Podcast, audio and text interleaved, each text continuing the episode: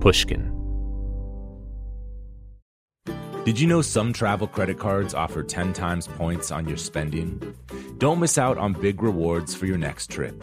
NerdWallet lets you compare smart travel credit cards side by side, curated by an expert team of finance nerds. What could future you do with better travel rewards? A free flight? A room upgrade? Don't wait to make smart financial decisions. Compare and find smarter credit cards, savings accounts, and more today at nerdwallet.com. Reminder, credit is subject to lender approval and terms apply. NerdWallet, finance smarter. The most innovative companies are going further with T-Mobile for Business. The PGA of America is helping lower scores and elevate fan experiences with AI coaching tools and 5G connected cameras. AAA is getting more drivers back on the road fast with location telematics. And the Las Vegas Grand Prix is powering race day operations with 5G connectivity, giving fans an experience at the speed they deserve. This is accelerating innovation with T-Mobile for Business. Take your business further at t-mobile.com/now. Willie Nelson, Waylon Jennings, Kris Kristofferson. Before they were legends of outlaw country, they were lost souls looking for their sound. Don't miss Mandy Moore in the new scripted Audible original, The Boar's Nest Sue Brewer and the Birth of Outlaw Country Music. Discover the true untold story of the extraordinary woman behind the outlaw country music movement and its biggest stars. Hear how one woman's vision and her tiny living room, far from Nashville's Music Row, became the epicenter of a musical movement. Mandy Moore as Sue Brewer in The Boar's Nest. Listen now at audible.com slash The Boar's Nest. Today we have friend of the show Jack White back on the program, along with a very special visit from one of my favorite artists of all time. If you missed our last conversation with Jack, Brendan Benson, and the rest of the Raconteurs, I highly recommend going back to listen. This conversation, like the one before, is full of fascinating ideas, asides, and musical history that lets you know just how deep a cat Jack White really is. It's as if he's tapped into some sort of endless creative energy and inspiration. And some of that inspiration, he tells Rick in this conversation, is still emanating from his youth. Jack also has a work ethic and a business ethos unlike most. His label Third Man Records has a rich roster of artists with three retail stores in Detroit, Nashville, and London. They also own one of the few fully operational vinyl pressing plants in the US, which has been working overtime lately to keep up with the surging demand for vinyl. Jack also released two full length albums this year that perfectly document his present creative life. And he's on a worldwide tour promoting those records. After a recent two night stand in LA, Jack stopped by Shangri La to speak with Rick Rubin about the early garage rock scene in Detroit that helped shape him, what makes the Seven Nation Army guitar riff one of the greatest earworms of all time, and then Jack treats Rick and a legendary surprise guest to an acoustic performance of his new song, A Tip From You to Me. And to cap it all off, we'll hear exclusive details about an exciting new project Rick's been working on that'll be out soon. This is Broken Record, liner notes for the digital age. I'm Justin Richmond. Here's Rick Rubin and Jack White from Shangri La. Are you on the road now? Yeah, we just did uh, these last two nights. We played in town, and then uh, uh, day off today. So uh, Great. Yeah, so you said hey. So I thought, oh, it'd be a good time because I've been wanting to have an excuse to come out here again. And what's the current band situation? So three guys with me: drums, bass, and keys. And guys you've played with before? Yes, um, Dominic Davis, who's on bass, and he we've been playing together since we were like 13. We, we go way back to Detroit, and um, uh, Daru Jones on drums, and who's probably I think really the, the most unique drummer around today, really. And uh, then Quincy McCrary plays keys and and sings harmonies too. Great. So I debated going on as a three piece. I always wanted to do that, and I got to try that out on um, when we did Saturday Night Live. uh, Yeah. Year and a half ago or whatever it was. It um, that was a good moment because we weren't pushing anything or anything. So uh, we we did that, and I felt, oh wow, that would be nice to tour as a trio. But but then there's a whole like bank of like 40 songs that have keyboards that we wouldn't really be able Yeah. to perform, and that we have to just kind of cross that off the Do you possible feel list. an obligation to have keyboards in a keyboard song, though? Could, could No. you basically do a three piece band cover of? Yes, I would love that. My, my my worry was that, you know, I even worried about that in the White Stripes, which was breaking things up and sometimes playing keys or synth on a song or acoustic on a song, so it wasn't the same. You're not hearing the same tones Yeah, over yeah, and yeah. over and over Yeah, again. yeah, yeah. That's always my concern, and uh, I don't want things to sound wimpy either. You know, so sometimes um, I love an acoustic track, but playing it live, you, you're in that room and it's you just got done playing three very fast rock and roll songs, and you feel like, oh, I'm, I'm. You can't tell if you're losing them, Yeah. the audience, or if, or if they're actually just If they're actually listening. paying attention more or something, you know. So it's hard to know. But I like that because it keeps me on edge the whole time. Yeah. What's your relationship to rocking material versus non rocking material in general? Yeah. I sometimes think that the things that I like more are not as appealing to other people. like I, for example, a great example is I, I really can, would just like to be a drummer, you know, and I, but I know that my drumming is just, you know, it doesn't capture people and, and, and capture their attention and, and make them go, wow, wait a minute, you know, or, you know, or like I, I play piano, but no one considers me a piano player by any means. I, I mm-hmm. definitely wouldn't claim that either, but it, for some reason, when I play guitar, it connects with people and they, they come back with feedback and they give me feedback and want to push me to keep doing that. Where that's the one instrument for the, uh, I like, that, that the last one I would pick was guitar, you know? Yeah. I mean, just like everybody plays guitar and it's been done a million times. And how, do you have your own voice and uniqueness to it? And, maybe because of my sort of carelessness about that, maybe eh, by accident, there's some uniqueness ended up happening because of me sort of thinking, oh, whatever, I guess. Interesting. It's like if you want to, or if you wrote a poem and you could read it out loud and you maybe could get a few people to pay attention and get something out of it and connect with some other people. If you put it to uh, melody and sing those words as they're reading, then all of a sudden you got more people paying attention, possibly. And then if you put music behind it and then a rhythm behind it, who knows? You could go to a billion people could be interested in.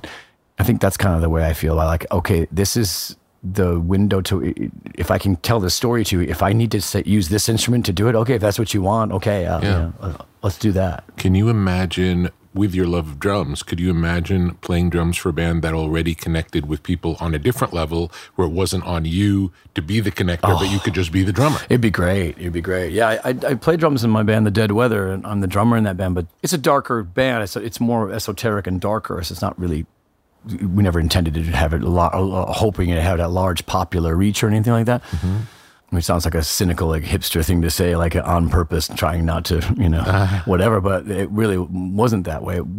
I'm saying that because I, I didn't wasn't expecting. Oh, great, the heat's off me. Yeah. I can just drum.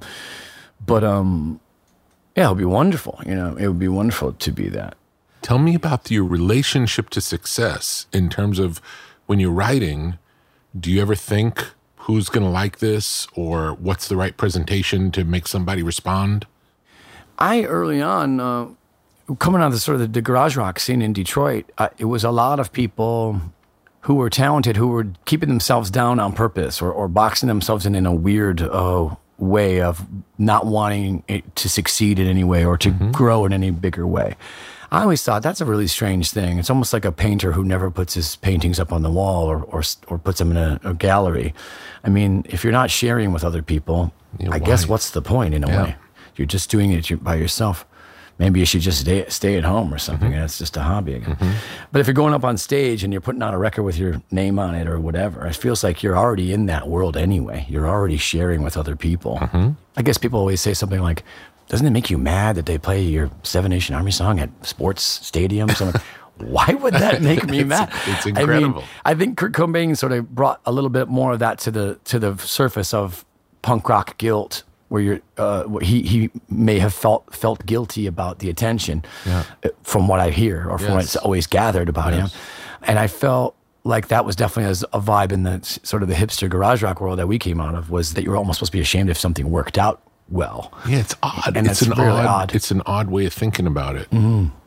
I think there's some belief, and and I do not, I do not subscribe to this belief that if something's successful, it can't be good. Right, And I yeah, yeah. and I don't think that's right. I really don't think that's right. No, I it's think not, a lot of the stuff that's successful I might not like. Yeah. But things do break through that are amazing. Yeah. And those are the revolutionary things. Yes. I mean, there'll be times though there'll be a pop song where you might instantly hear it and be cynical about it and say, "Oh God, give me a break," you know, or cliche, or it's uh, pretentious, or something like that.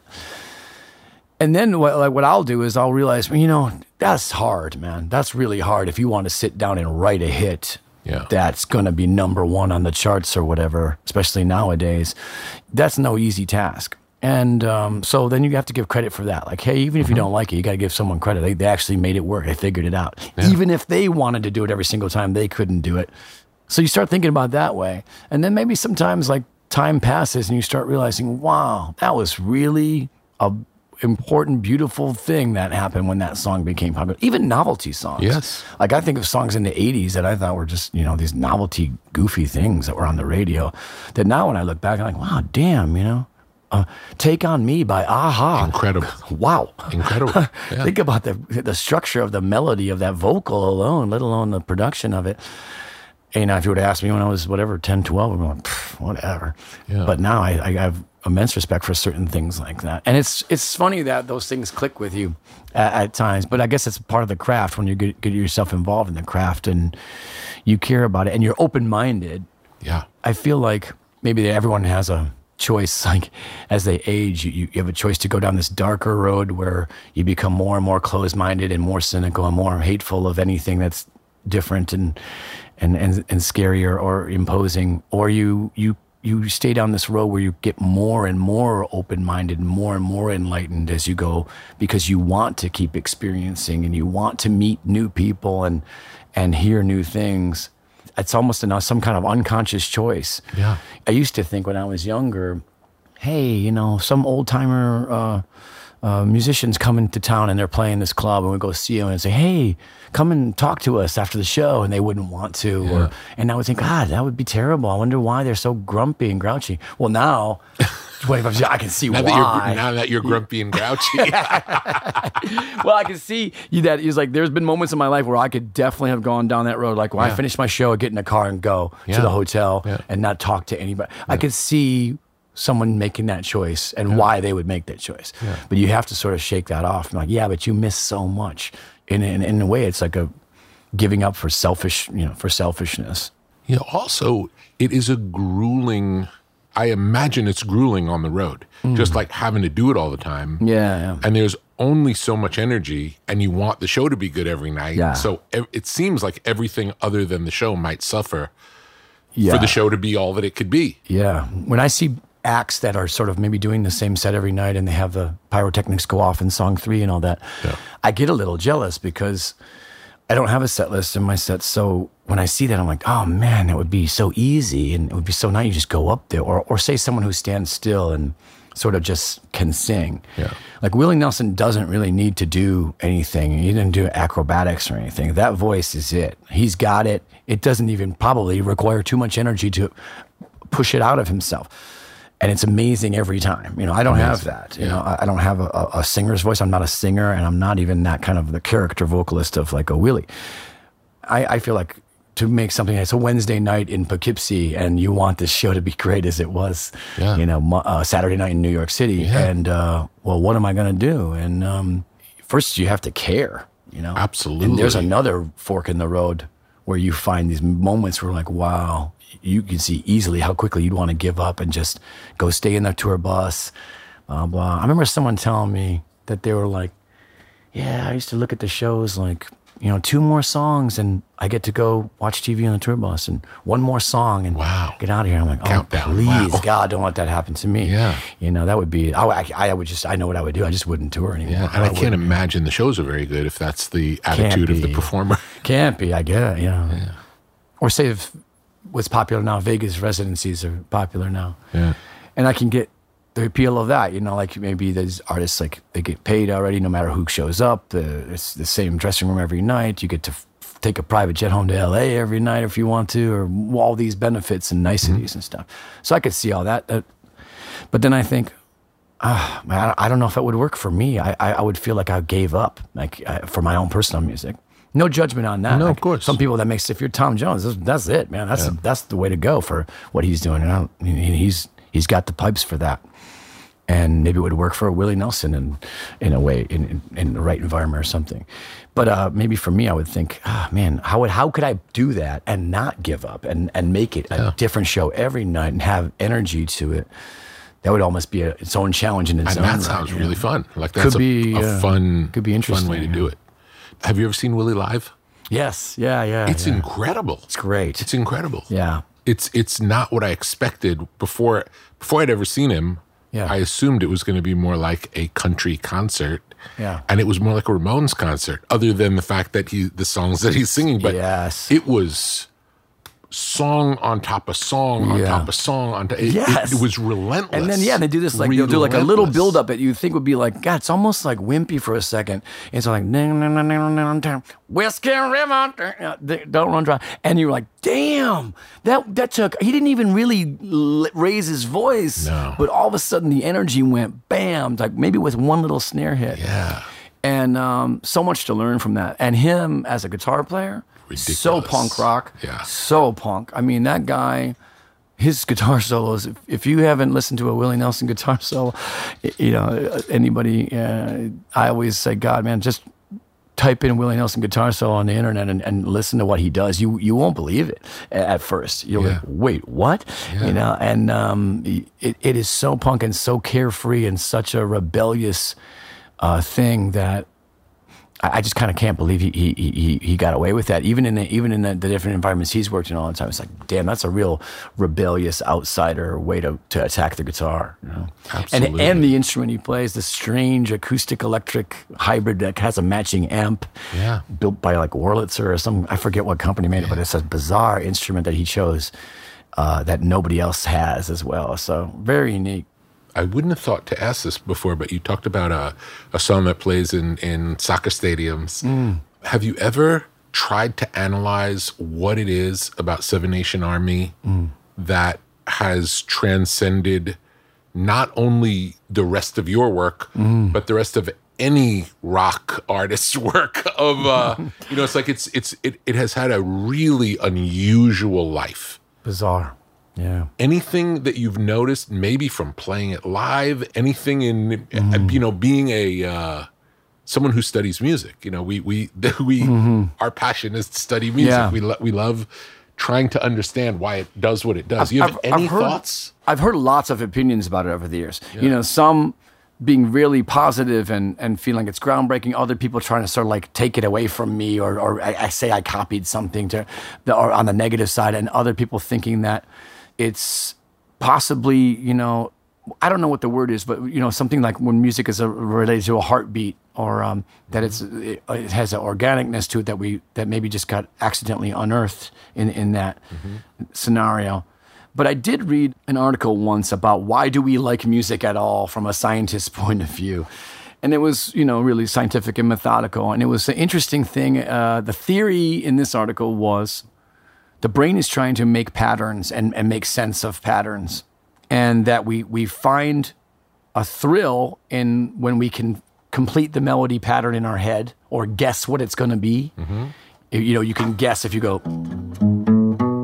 I know what the last two notes are going to be. You know, uh, maybe that's a pleasantness to that. And then when you don't do that, You're waiting for that- something yeah, resolve it. And then maybe that gets into like why horror films are appealing to people. Like it shouldn't on paper be like, well, why would you want to be scared? That doesn't make any sense. But we do, we like it. We find it a thrill. And maybe that Seven Nation Army with the the melodies.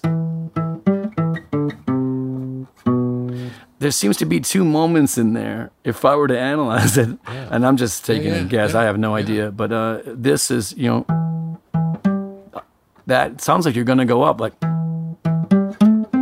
or something like that. it's on the way up. But you go up and then you quickly change direction. You know da, na, na, now i'm going back down. That gets you to pay attention. Yeah so wait what's hey, how's it going to why resolve did it cha- why did it change direction? Exactly why did it change direction? So then you got and then this next one is sort of what i think is maybe like the horror movie thing then like whoa, okay i guess i agree to that Yeah. you know it's yeah, not an yeah. actual full resolve Yeah, yeah, sort of like yeah. yeah i can i can i can deal with that your brain can maybe say yeah i can deal with it I don't know. It's just a guess that maybe maybe those two little moments are what. Is it the riff? Would you say the the song is the riff? Yes, yeah. Okay. The funny thing was that I was at the time. I remember saying to Meg, "This will be great. I, I want to. The challenge for me right now is I want to write a song with no chorus and, and make it something people like that doesn't have any chorus." Yeah. So that was at that moment the challenge in the studio. Very briefly, we didn't we didn't spend much time on that song, you know. And uh, but I remember that being like, "Oh, this will be great. I won't write a chorus for this. Doesn't need one. We'll just keep hammering this, and then we'll play off the the loud quietness of maybe the grunge era can be part of that. And there's also slide guitar in it too." And it's also sort of like a bass, but I'm not really playing bass. I'm playing a detuned guitar. So there was like, yeah, that's enough for things that I think are interesting. So interesting. Did you play guitar? Uh, Barely, like Yeah. punk rock, you know, like rudimentary guitar. who plays guitar on uh, on like uh, the Beastie Boys? Uh, I played guitar in that. th- on on that, that first album. That's you. Oh, okay. I didn't know that. I really, I thought you were gonna say some studio guys' name. Great. What guitar did you use for that? I had an SG Junior, 56 SG Junior. Nice. and that was that was my main guitar. And then I remember I saw Slayer, and I was really impressed with Slayer, and and um, and I met them, and Kerry King got me a Kerry King guitar, like Yeah. uh, real like a real metal guitar. Yeah. and I think I might have played one solo on that. I can't I can't remember exactly, but I remember I had that. And then I ended up sending the guitar back after using it on the album. It was like, shoot. yeah, because I didn't really like it, but it was just like, Yeah. oh, this is fun for this kind of a thing. Yeah, yeah, yeah, yeah. Uh, but yeah, Why didn't Adrock play? Why did you play guitar on that? One? I don't really know. Yeah. I don't really know. It wasn't also the concept of the Beastie Boys as rappers. Maybe they just uh, did it had no It- it- instrumentation it, at that wasn't- moment. It wasn't Yeah. supposed to be that. Like Yeah, because yeah. when they played, it was more like what the Beastie Boys, the band, sounded punk, like, yeah. and we were doing something really different than that. Yeah, yeah, yeah, yeah. I always had a, a sneaking suspicion, like when I was like 18 or nothing. I was like, I get the feeling, after I heard their punk records, I get the feeling like they did this rap thing because they thought it was funny Yeah. at first, and then it just actually worked. So they stuck with it, uh, and people really dug I it. think what happened, honestly, for all of us was we were all into punk rock. yeah, and then hip hop happened and it's like hip hop really took over for punk rock for us in real like as fans sure, yeah, yeah. so yeah. it just became more it, seemed disingenuous to keep making punk rock when all we did was listen to and love hip hop right, and that was the the new thing. That, was, the, new, thing. punk rock. Really. yeah. yeah. And, uh, and you know it was for me it was heavy metal before before like I loved heavy metal music or what what I call heavy metal music which is really rock hard rock music Sure, you know I liked AC/DC and Aerosmith and Yeah. Ted Nugent and those guys yeah, and then when I heard I guess the Ramones and then the Sex Pistols and then the Clash and then really Black Flag and Mm-hmm. uh, and the Germs and I listened to much less hard rock once that started. Do you think um, like Walk This Way would have worked with? And this isn't uh, God. I wish you would have tried. yeah. I, I'm just throwing out a hypothetical. Do you think that that song would have worked with any other band? Like if you had tried that with Led Zeppelin or Deep Purple or any other track or no. any other song? The reason that Walk This Way worked had m- mostly to do with the vocal phrasing. That was the key. There were two pieces okay, yeah. actually. So the one one key was the inspiration for that was I went to dinner in Los Angeles with a uh, head of a record company Yeah, who was trying to uh, sign you know sign me. yeah, And so he couldn't have been more like on good behavior and friendly. Yeah. And he said, you know, why do you think people like this rap stuff? Is I mean, after all, it's not music. Now Mm-hmm. he's saying this to me as like right. Yeah, yeah. just completely oblivious. Yeah, that this is not. Why would anybody like this thing that's not music? Right, right. Yeah. And I and I thought there's some way to bridge the gap. There's some way Mm-hmm. So that that guy would understand what this is. Sure. Right. and right, right, and right. I just started listening to records and think about okay, is there a record that's a, a familiar record that vocally is not so different from a rap record? yeah. And the phrasing was, and it's not melodic. right. The it's verse, it's it's, ju- it's really spoken, the yeah. phrase. Yeah. It's the phrasing. Yeah. So it could have been um, what's the Dylan song? Subterranean Homesick Yeah, Blues. it could have been that. That would have worked. Too much monkey business. Chuck yeah, Berry. that that could have worked. Yeah, yeah. It's so yeah, well, it was interesting. something based on the phrasing. And then the extra added benefit for Walk This Way is that the drum break, the intro to the record, was a drum break that you might hear in a hip hop club in real Yeah, life. Like it was exactly, yeah. already considered in the hip hop canon, not because of the song, but only because of the beat. Right. right so it was right, this right. magical combination of a hip hop friendly beat with hip hop friendly phrasing. yeah. And and it really was just to to demonstrate, oh look, it's not that different. You know, this is not foreign. Right, exactly. Yeah. It's funny. Whenever, whenever there's a new style, a, a lot of the time, as you look back through music history, it, the, the, the, it seems like the main uh, gripe from the majority of people is this is a lowering of the bar. Yeah. This is a lowering since punk. All these guys don't know how to play their guitars. Yeah. You know, but somehow rock and roll, same thing. Rock so and, roll, compared, to the big band and before.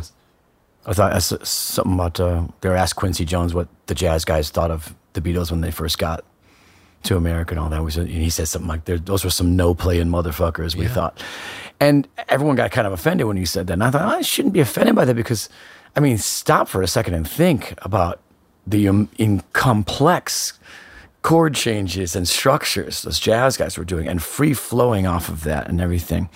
And to hear guys come and play three chords, four chords, and sing, and everyone's going ape uh, and bu- selling millions of records, it, it might make you a little bit like, geez, that's not, you know, wait a minute. But it's it's like that kind of thing where people can walk into a museum and say, "Oh, I could paint that." Well, no, you couldn't. Yeah. You got to come up with that idea, yeah, yeah. And then you got to construct construct it.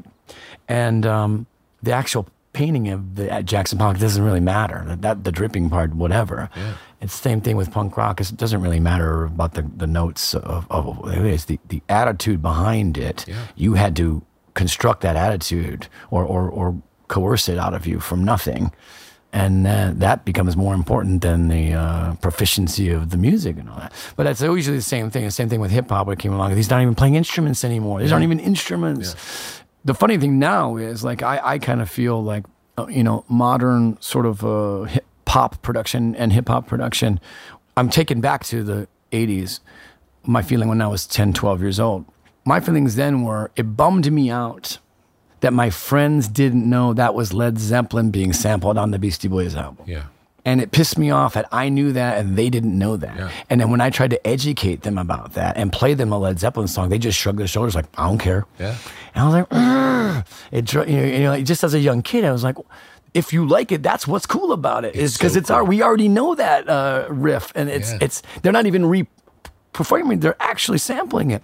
So that was frustrating to me as a kid that other people didn't, or would be like, uh, what was it, like EPMD? I shot the sheriff, Yeah. or uh, now that's Eric Clapton covering Bob Marley, Yeah. and It's so nobody cool. else knew that in my neighborhood, and they didn't care. And I struggled with that a lot. Like that bummed me out. I think now, I think it'd be safe to say if you played 100 teenagers the top 10 songs right now and asked them all, what is making this sound at this part of the song? Yeah. Who, who is performing this part of the, or who, where is this sound you're hearing coming from? I, I would I would venture to guess, and no diss on them because why would they know Yeah. that that they wouldn't know uh, what what's making the sound, and um, what is that like? That's sort of like uh, you know I guess you could call it. Uh, some people would call it gatekeeping, where you'd say like you you must enjoy this the way I enjoy this, or, or something like that. But I always feel like oh god, it would be it would be frustrating Yes. to come up in the age right now as a teenager, as a musician who wants to play music and not know how to make the sound of that moment of this Kanye West song or something like that. Mm-hmm.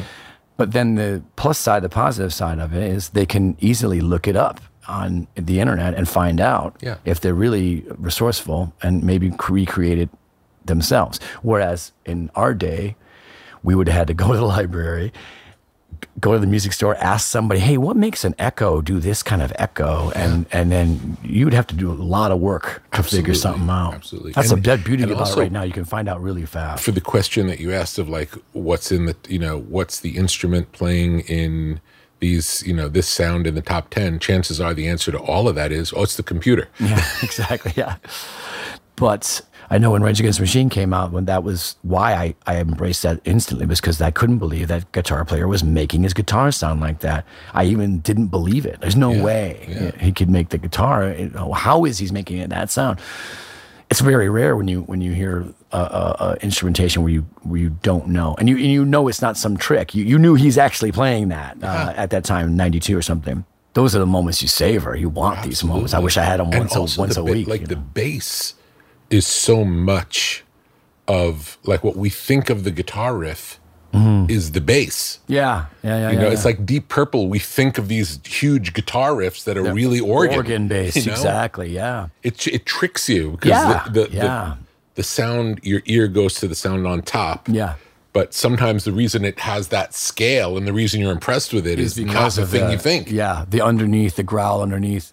That frustrates me now when I listen to earlier recordings I've done. Is that I wanted to get that underneath deep growl and even in a two-piece band like the White Stripes, I, I, uh, double tracking or, or, adding something else didn't happen, and I didn't really know about subwoofer and, and, double octave, you know, overdubbing and all these kind of things. That now these tricks I've learned over the years to bring these, those tones to fruition. But sometimes I think that at that time I was emulating maybe a Deep Purple sound yeah. that was coming from the growl of the Hammond organ yeah. and not from the guitar itself. You know, it takes a while to learn that. Stuff. Absolutely, and you might find a new sound. You know, you're you're trying to get the deep purple sound, yeah, and you end up creating something new. Right.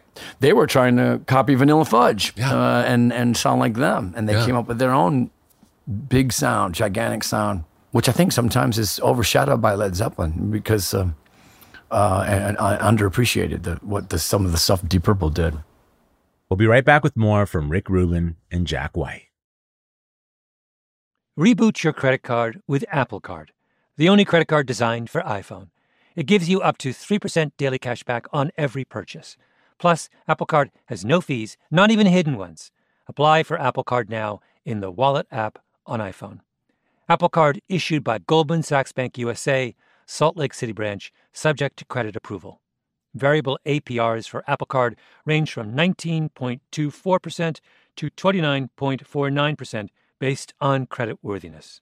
Rates as of February 1st, 2024. Terms and more at applecard.com. Snagajob is where America goes to hire with the deepest talent pool in hourly hiring. With access to over 6 million active hourly workers, Snagajob is the all in one solution for hiring high quality employees who can cover all your needs on demand, temp to hire, part time, or full time. You name the position warehouse worker, retail associate, grocery store clerk, fitness trainer, baker, stylist, bellhop, podcast producer. Yeah, Snagajob's got a worker for that. With their easy to use platform, you're able to seamlessly post and fill available positions quickly with a dedicated customer support team to provide all the help you need along the way. Kind of nice knowing you have a talent pool like that in your own backyard, right? Snagajob is the partner you need to keep your business running smoothly. Visit snagajob.com or text snag to 242 424 to talk to an expert. Snagajob.com, where America goes to hire. Hello, hello. Malcolm Gladwell here from Revisionist History.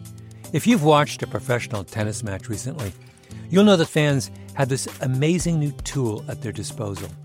It was created by the consulting company Infosys and the Association of Tennis Professionals. It's an immersive 3D viewing experience for tennis fans, which allows them to watch matches from new angles, get real time statistics, and better understand the inner workings of the game and its athletes. Basically, a completely new, data driven way to appreciate a tennis match. It's been a huge hit, and I'm proud to say that the Infosys tennis platform earned first place in the customer experience category at the Unconventional Awards from T Mobile for Business, an event held at Mobile World Congress in Las Vegas that celebrates customers who've boldly innovated for the sake of meaningful change. And I think it's important to point out that innovation like this doesn't just require a great idea and exploit some great underlying technology. It takes courage. Because tennis is a game with a long history and some pretty powerful traditions. I mean, you can only wear white at Wimbledon. Still, it's the 21st century.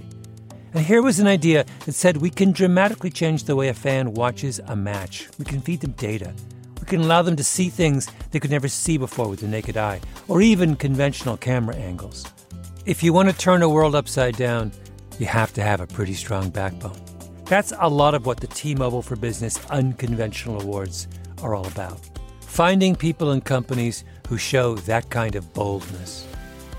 I encourage you to enter. It's a fantastic event and a great way to be recognized for your brave, outside the box thinking in front of the industry's most influential leaders, and an even better way to say, I told you so. You can enter by July 31st at tmobile.com slash unconventional awards.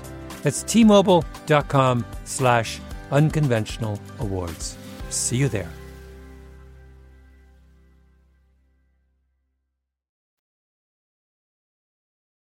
We're back with more from Rick Rubin's conversation with Jack White. Tell me about the um, the world of music that you were born into. I don't know much about the scene in Detroit when you were a kid. What, what's it?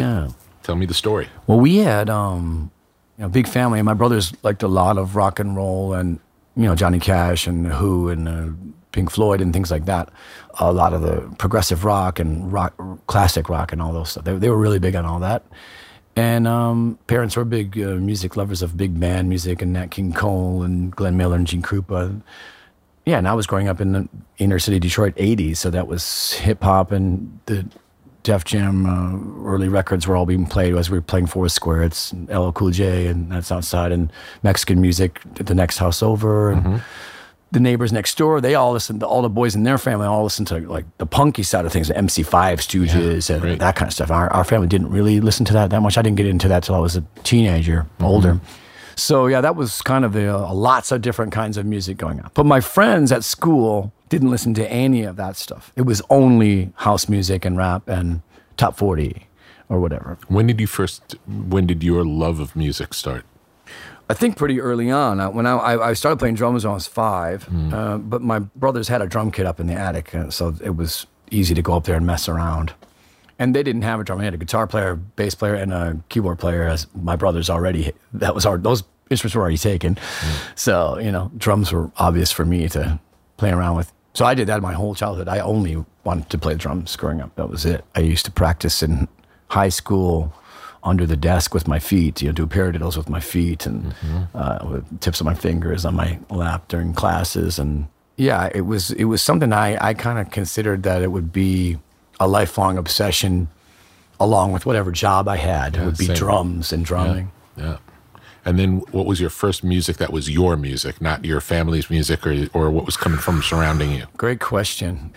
I think there were these these trickles of things in high school, which was uh, there was a punk, you know, got into things like the Cramps and stuff. And it led to this band, the Flat Duo Jets, was a, a really eye opener thing. I went to a concert and I thought he really was like a modern Gene Vincent, and that kind of felt like that was my own. And then, uh, but it was also at the same time there was Rage Against the Machine was happening, and that felt like that was new. That's something my brothers were, you know maybe are a little bit older and wouldn't, wouldn't have caught on to that in whatever it was 1992 or something uh, so there was things like that they weren't all the same genre they were different spots but i think that was kind of nice about when i came up you know Yeah. i could be very much into bob dylan and uh, the band and at the same time be into rage against the machine and the cramps What was the first Cramps record you heard? Do you remember? oh it was uh, human fly uh, the song human fly From Gravest Hits, I think. yeah gravest Hits. Yeah, yeah. It was a good one. yes i mean i still think that, that might be one of the top 10 recordings ever made that It's song. unbelievable. just It's, unbelievable. There, that was the first punk rock show I went to. Was the Cramps at Irving Plaza oh wow when I was in, must have been high school, but might have been junior high school. Wow. And it was mind blowing. Wow. Life changing. Who else was on the with the original with the original band with Oh, great. with um, Nick Knox, Ivy, Nick Knox, the original crew, and uh, uh, Bryan Gregory, Oh, the original guitar player. Wow. Yeah. Fantastic. I don't remember who was. I don't even know if there was anyone else on the bill. They, Oh. it was definitely a Cramps gig. There may have been an opening act, Yeah, yeah, yeah, yeah. but it yeah. wasn't like a, a bunch of bands. Right, right, yeah. My first punk show was Fugazi. Wow, And that was another. one. That was another band that I, Good one. was kind of mine. It was, it was great. Nation of Ulysses warmed up, and um, Where'd you see him play? uh, it was the Majestic Theater, which I ended up playing in uh, a couple of years later, a few years later with the White Stripes. And uh, there's a bowling alley there, and uh, there's a pool hall upstairs. We played the pool hall called the Magic Stick, and then the Majestic Theater as well. So, yeah, it was a cool little hub there, all in the Cass Corridor. And now, you know, it's great because a block away we've built our Third Man Records pressing plant uh, from that zone. It's, it's great to still be in that neighborhood creating. You got to be good if you're playing in a place where there's a bowling alley. Yeah. Because forget it, I'll just go bowling. like I, if, yeah, if this is no good, I'm bowling. so Exactly, everybody yeah. likes to bowl. Yeah, yeah, And the music really has to be good to take you away from bowling. It, it's that you know you're making the perfect point because upstairs is, uh, as well the Magic Stick there was a whole the whole right side was all pool tables and the left side was the people watching the show and you could tell by if you were doing something interesting or not about how many people were playing pool Yeah. and uh, how empty the tables were and yeah by the time the White Stripes got get going it was the the tables started to empty out. And then we sold enough tickets where they were filling up with people standing there, not playing, Yeah. watching us, uh, and that felt like yeah. It was. So you're making an interesting point. Yeah. So when you started playing out in clubs, was there a scene of was there a garage rock scene in Detroit at that time? Yeah, there was, and um, I was learning slowly about it. It was a band, or the most important band from then was called the Gories. They were a three-piece, a female drummer named Peg who would only had two toms, no skin on the f- kick drum. She put her foot in the kick drum to hold it steady, two toms and a tambourine duct taped to the kick drum. That's it. That was the drums, and um, two guitar players, no bass very cool black black male singer, white female drummer, white male guitar player, no bass, no kick drum. so no bass, no kick drum, and such a unique sound. And they they are the the kings of the Detroit garage rock scene, still are. When you were a kid, did you see them play live? They just had stopped um, p- performing when I was old enough to go to shows. I, just missed them, and they splintered into these other groups called the Dirtbombs and a Rocket 455, and I saw those bands, and I pl- ended up playing with those bands a couple years later. How old were you at this time when you just started playing? This is like maybe I'm like 15, 16, starting to just just start to learn about playing guitar. And I only did that because the guy I worked in an upholstery shop with, he was a drummer too. So we were both drummers. So in order for us to jam together, I had to play guitar so that we could play together. So we would move the furniture aside and, and bring out the drum set and get at the end of the day. Sometimes it was pretty amazing experience to have, be an apprentice and also get to play music. I was like, wow, this is great. Great. And then getting into this kind of music too. And um, this was another uh, band that was my own, you know, that felt like I owned this band, you know. sure. And um, then, you know, then we like actually got to meet them. We saw them. I remember seeing uh, Dan Kroha in a coffee shop in Detroit. Oh my God, that's Dan from the Gories. Yeah, it's uh, it's wild because uh, yeah. So you had that whole scene uh, there with that, and then when, by the time I come out with the with doing the the White Stripes in that scene, I was a little bit shocked. They embraced us um, so quickly, and and things happened. We made a lot of friends pretty fast. I didn't have any friends. Yeah. Neither did Meg, and uh, we we. Uh, all of a sudden, wait, wait a minute, this guy likes the same music we do. I never had this, you see. Like I had a, one friend in high school who plays bass with me still to this day. Yeah. He he liked, you know, the the the Deep Purples and the Howlin' Wolf records and stuff that I liked. There was another kid I, I knew in the next block, and he liked the Beastie Boys, and we bonded a little bit on that. But mostly everybody around me, I went all Mexican grade school, all black high school. They didn't like any of the same music as me. So I wasn't used to like being in a group of lots of people, dozens of people, all like Iggy Pop and all like you know Yeah, this stuff. same. I, I, growing up, same for me. Yeah. I was the only punk rocker in my school. It was lonely. Yeah, it's wild. It's wild. It makes you question it at times, but I was always like, oh, well, I like this, and I, I kind of almost feel like you should have just loosened up a little bit or made some more friends. You know, if you just been a little bit more. Uh, I just had such strong beliefs about uh, what what turned me on, you know, musically, artistically, and all that stuff. Do you think because of the Gories, the idea of having a two person group felt acceptable? Yes, the Gories and the Flat Duo Jets both um, made accept, uh, acceptable idea that the White Stripes could be a thing. Interesting. And then I had come from playing the, with this upholsterers group, the two of us playing, and Yeah. that was just guitar and drums, no bass. Yeah. which was you know, say to like my brother's world of music, that was like, whoa, that's weird to have a band with no bass. yeah. But there was already two bands, yeah, the Gories and the Flat Duo Jets both didn't have a bass player, Like the Doors didn't have a bass player, but they Right. still had four people. and they had uh, yeah, they had- exactly, yeah. and they, yeah, still four people, and they still had that. And when I think of two person groups before the White Stripes, I think of Suicide, I think of Depeche Mode. Yeah. It's always electronic. It's never it's never Usually, yeah, organic. Soft Cell That- that- and- yeah, those yeah. are all the ones that come all, to mind. All those, yes, Yeah. yeah. I thought though what was different about what we were doing was I had become so immersed and in love with the blues at that point that this would be a great way, an obfuscation for me to be able to play that music and get inside of it and obfuscate with the red, white, and black color scheme and the male female thing and and and the no bass player and all that other stuff, which I liked all of that Yeah. and I loved all of it and got a lot out of it. And maybe the blend of that with the blues was what we were. At the moment, I was like, this is my way of sneakily not getting called white boy blues Stratocaster nonsense, which was super uncool in that zone of that garage rock world at the time. Talk a little bit about the colors. When did the idea of the black, red, and white become part of the vision of the band? Yeah, the uh, my my uh, upholstery shop was yellow, black, and white. I, I all the colors came from my tools and my my power saws and my hand tools, upholstery hand tools. And then I had bought a yellow van. It was a abandoned like a, or an old used Detroit Fire Department van, and that's what I was going to do the deliveries from the furniture with. And um, I started to dress in yellow and black to do the deliveries, and then do the bills in crayon and yellow and black crayon, and the artistic side of it took what was taking over. You know. Did you own that company or were Yes. you an employee? Oh, I didn't know that you owned the company. Yeah, when I was 21, I had a mortgage. I had my own business. I had- was in three bands. Wow. I, I, I sometimes wonder, like, people must have thought I was really maybe crazy or insane or something because now if you saw like if you know if you had a 21 year old son that was doing all that be like, wow oh my god how can i help you can i you know oh, you know blah, blah, blah, or pat on the back or whatever I never heard anything like that from adults saying, "Oh, that's great, you're doing that. Oh, that's amazing, you're." Never heard anything like that. And um, Were they Now just not, were they just not bizarre. paying attention or what do you think? That's Why? why, yeah, I think maybe they just kind of thought like, oh, he's weird, he's weird, and he or he thinks he has a company or something. And he Yeah. probably doesn't really, or I don't know. I don't know what they were thinking. Strange. Most upholstery companies don't have colors associated with those, them Mm-hmm. Right, yeah. either. What do you think triggered that idea?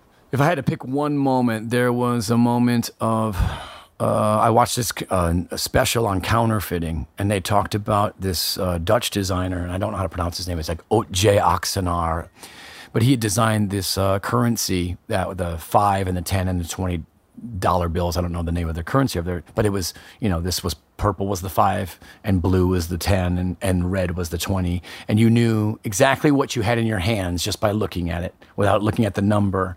And I just really that was really inspiring to me. Like oh, instantly to know what something is instantaneously without having to have it written on the screen or written across your T-shirt. So everything I had to do with Third Man uh, upholstery was going to be yellow, black, and white, and center around the number three as well. Third Man was the name of the upholstery company as well. Yes, Third Man upholstery. Yeah. Where did that name come from originally for the upholstery company? That's a long uh, answer, but but it, it's a. I was actually the third upholsterer on my street. Uh, there was an old guy named Klomp, and then the guy next door to me, Brian Muldoon, and then I was the third one. Also, the street was called Ferdinand Street. Ferdinand's a third. Ferdinand, third man, and I was also obsessed with the number three, and also Orson Welles was my biggest idol at that moment, especially. Uh, so all of this came around. Yeah, third man. Yeah, your furniture is not dead was the, on my business card. Great. Was the slogan, which now with Third Man Records, it's your turntable's not dead, and so yeah. So you basically keep um, retreading the same old tired ideas from childhood. Oh yeah, oh yeah, it never goes away. That's great. yeah. So that got transferred over to the White Stripes, which was instead of yellow, black, and white, it was red, black, and white. And how did that decision get made? How did it become red, black, and white? Um, Meg said something about peppermint candies. I, lo- Yeah. I love peppermint candies, and we were at the drugstore. I said, "Oh, you know, that we've been playing this music. That should be on your bass drum. That that peppermint. Uh, you, you should just paint it." I said, "I'll paint it when we get home. I'll, I'll paint the I'll peppermint on your bass drum. That'll be funny."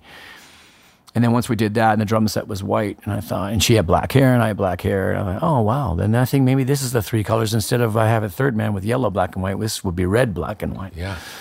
for some reason people missed the black part of it a lot. People always just say, "Oh, everything I do is red and white, red and white," or whatever. So whatever, I don't care. But but it was actually supposed to be three colors. Yeah. I actually always thought of it as black and white with red. Yeah, just because black and white, it, it always felt, it felt monochromatic. yes.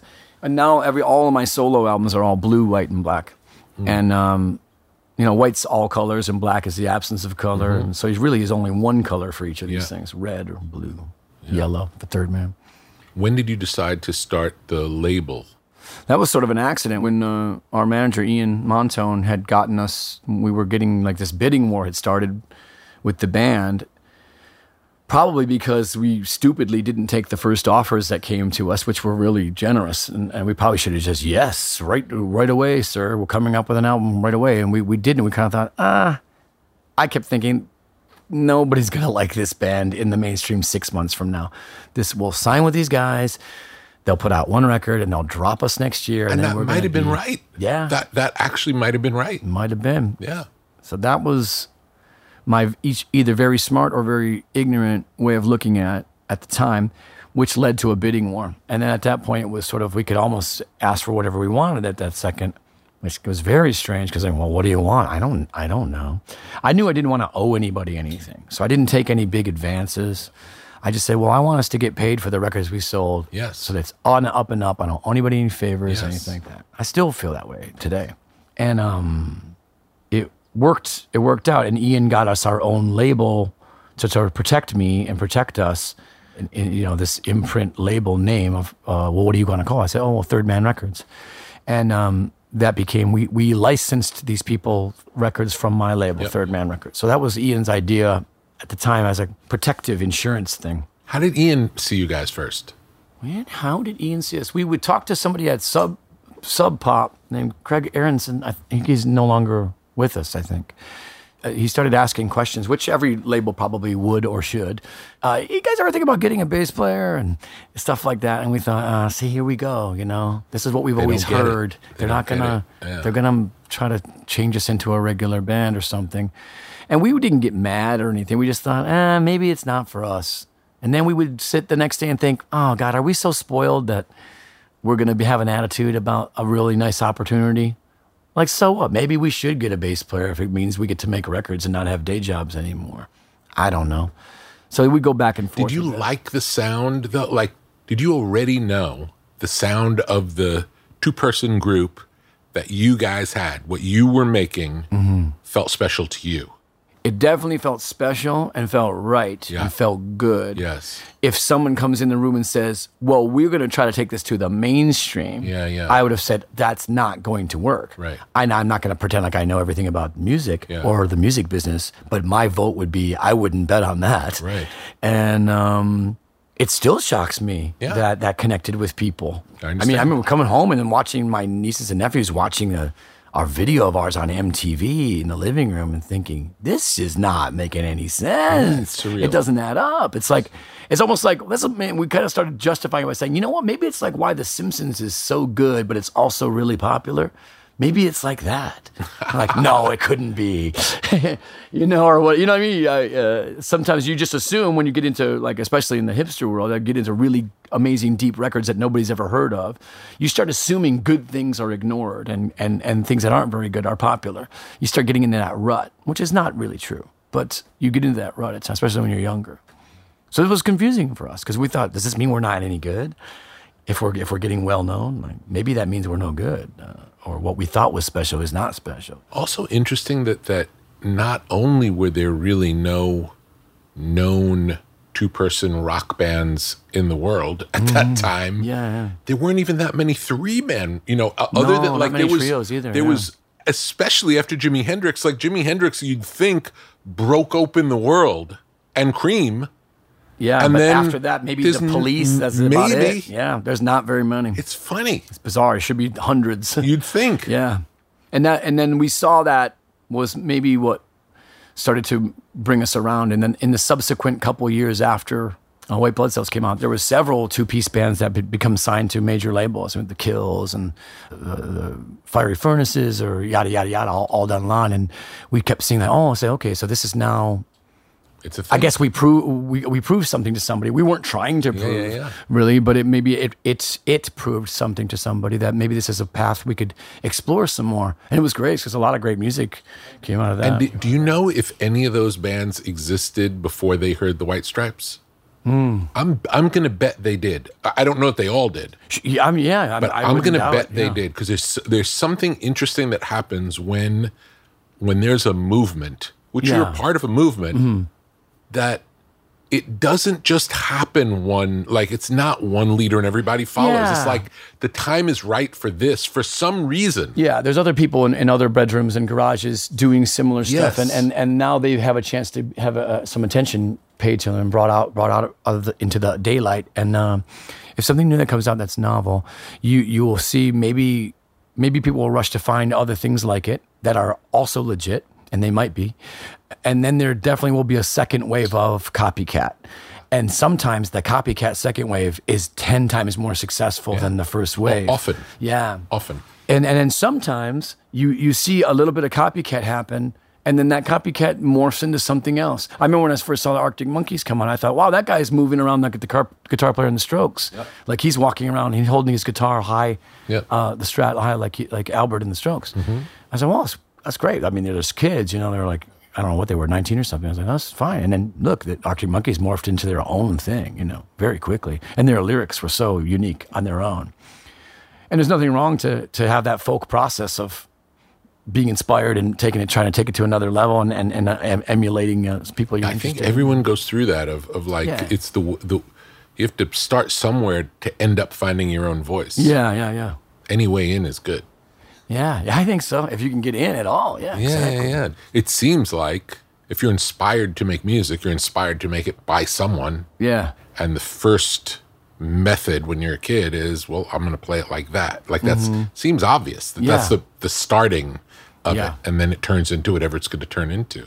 if you were Dylan coming up and you liked rock and roll in the 50s and the folk movement happened and, and that inspired you and he, he got it seems to get really engrossed in that and abandons the more rock and roll side of him and embraces the folk side of him and gets very into these deep older blind and lemon jefferson songs and all this kind of stuff and becomes the new king of folk and, and changes the world subsequently. He doesn't lose that love of rock and roll. It's still in there. And uh, and it does eventually come back around a few years later. I don't think you could ever suppress something like that if that was inside of you. That's the first taste of something. The first things I really liked, the, the Deep Purples and Led Zeppelins, are going to be with me forever. It doesn't matter how whatever bizarre punk band or strange thing I get into, that's still going to be down in there somewhere. And sometimes people will say, "Oh, I can hear that. That sounds like a, a smoke on the water, or sounds like a you know." I was like, ah, I, I don't doubt it. You know, I, I I don't doubt it. I don't run to try to copy that stuff. Of course. But I don't run away from it either and, and, and try to pretend that I, I don't like it or it's not part of me. But I've never sat down and tried to copy someone else's thing on purpose. I'm going to do that because that worked for them. So I'm going to copy that and steal that. Yeah. I, I've never had that devious mustache twiddling Yeah. thought in my mind of that. Yeah, I was like, no, these are things I like, and I'll do my own thing. I'll try to do my own thing. And there's going to be moments where people say, oh, that sounds like that, and that sounds like that. I'm like, okay, well, you can't live in a vacuum anyway. You're already playing an instrument and singing with your own vocal cords. I mean, someone's going to say you sound like something. So don't worry about that. But let's just try to dive forward. What were the blues things you said at the beginning of the band? You were really deeply into the blues. Yeah. What was the blues at the time that was really speaking to you? uh, Son House and Robert Johnson and Howlin' Wolf and Charlie Patton. I was just getting into Charlie Patton, brief slightly into it, but it was hard for me to understand it. And uh, but I felt like that was something that felt real. It wasn't polished, and I, I, that's that same old story. I suppose people have always said about the blues when they when they sort of discover it. But then you, what's kind of interesting about my time period of embracing that is I got to instantly say, oh, okay, that's why Led Zeppelin and then the Yardbirds and the Yardbirds and Jeff Beck and those guys were feeding off of that record. And them with Van Morrison, they were listening to that blues record. Okay, so these guys resold the blues back to America from England. Got it. And then Jimi Hendrix comes over to England from America, black, and also plays blues and sells that back to America. And you just start making all that, uh, all those combinations. Like, okay, great, yeah.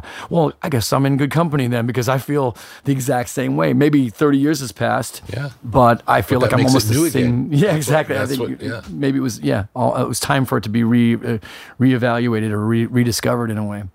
when you guys were first exploding, I'll say, what were the other things that would have been on the radio at the same time that you were on the radio? Oh, so like, say what was like on alternative radio Yeah, like what at what would have been played before you and after you? Um, I remember now. I think it was the like the Limp Bizkits and the nu metal. I see. Korn and things. see. I, think that's what's was happening late late nineties, early two thousands. I think that's what was going on. Well, I had listened to alternative radio uh, in the early '90s when I, I was in high school. Then, Yeah. So that was yeah, Nirvana and Pearl Jam and all that stuff and Rage Against the Machine. Yeah. So I, I had all those records and listened to all that stuff. I almost never mention that when I talk like this either, which is it's kind of funny. I mean, that was actually a big part of my high school was Yeah. those bands, Of and I and I sat listening to those albums with him. Well, headphones. if you like rock music, you, you go into that- yeah, you have to. You, you have to if you're a kid. That's- Right. That would be the rock music of the day when you're growing up. Exactly, yeah.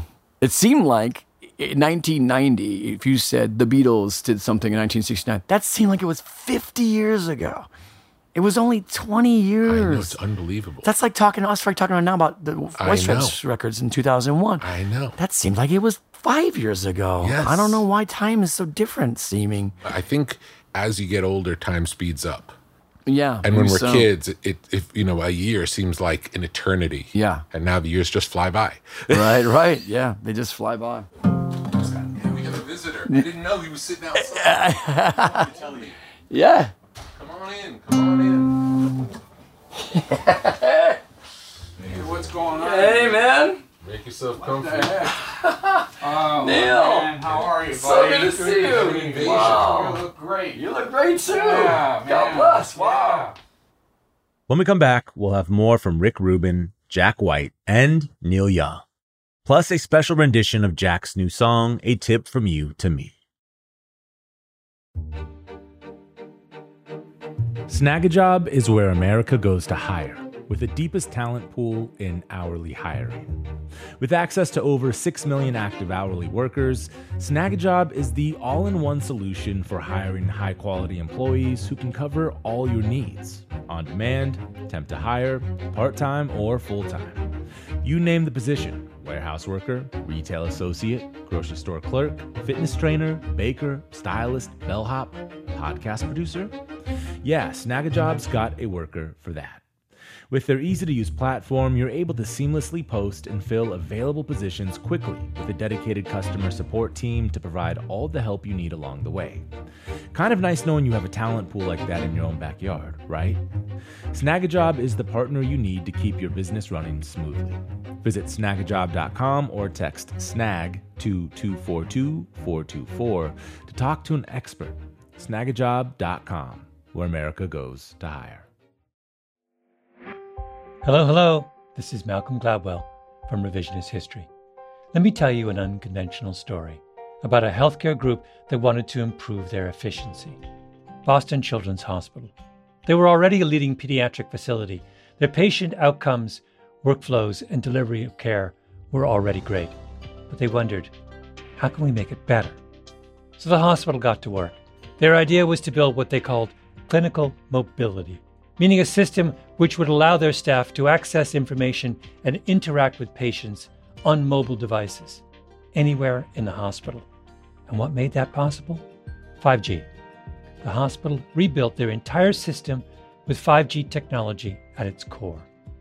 That infrastructure now supports thousands of phones and tablets so practitioners can communicate with patients on a whole new level. Boston Children's also made sure the system could flex and scale to handle medical advancements like robotic surgery and virtual reality for training and research. This was worlds away from how they had previously operated. This innovative work hasn't gone unnoticed, first by patients, but also by their peers.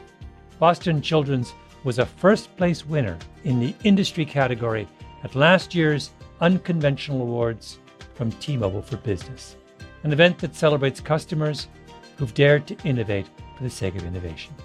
If the Boston Children's story rings a bell with you, if your team has asked the same questions about building a better business solution, I encourage you to enter this year's awards.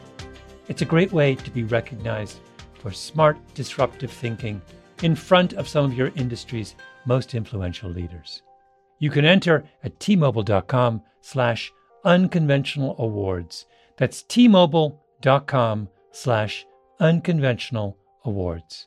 I'll save you a seat.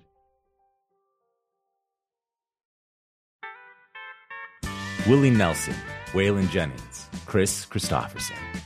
How did the biggest names in outlaw country start a musical revolution? Through one woman's vision from one tiny living room. Don't miss Mandy Moore as Sue Brewer in the new scripted Audible original, The Boar's Nest. Sue Brewer and the Birth of Outlaw Country Music.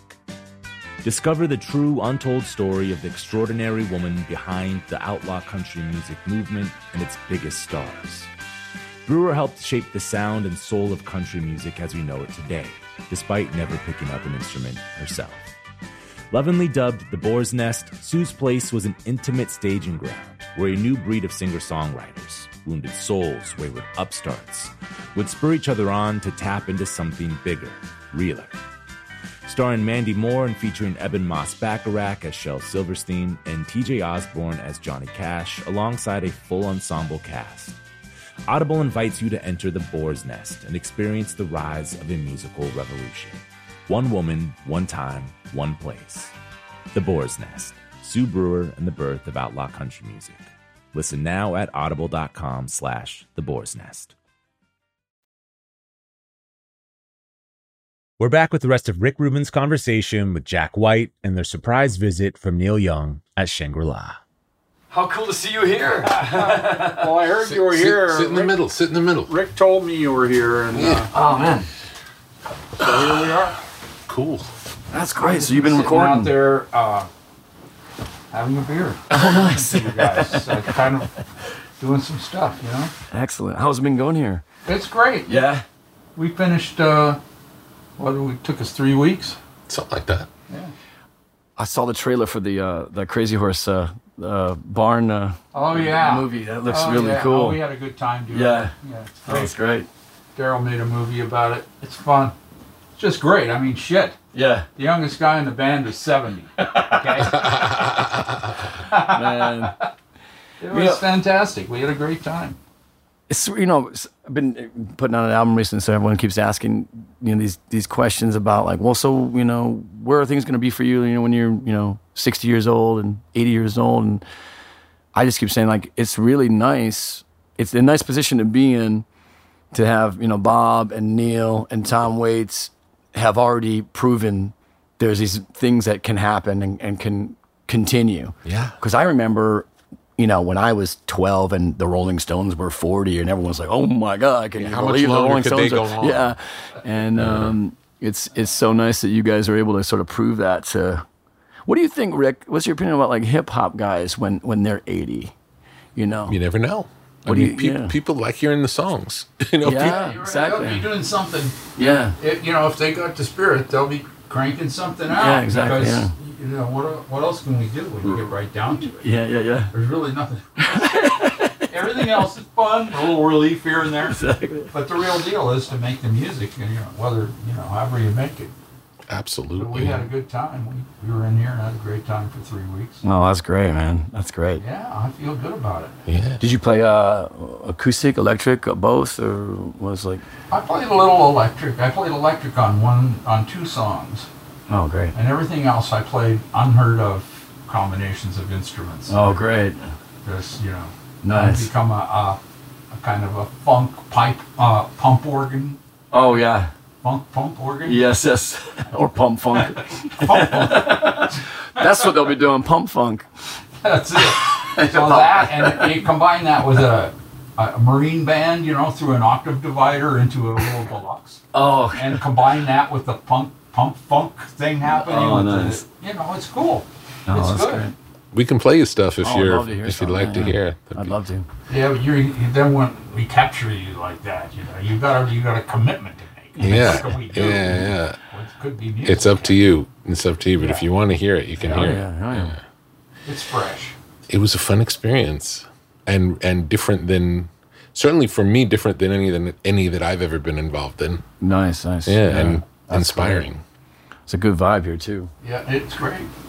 Just started off with uh, I was taking a walk in the woods up in Colorado, you know, in the wintertime, and I was walking along whistling, and I and I heard this. I said, "That's the same song I was whistling yesterday. I don't know what it is." Uh, You know, so I got out my flip phone and recorded it. yeah. Once I'd done that, the next day I walked out whistling a whole new song. Oh, my God. And I did it like day after day after day till I had like 10 different melodies with no instruments, just Yeah. That's great.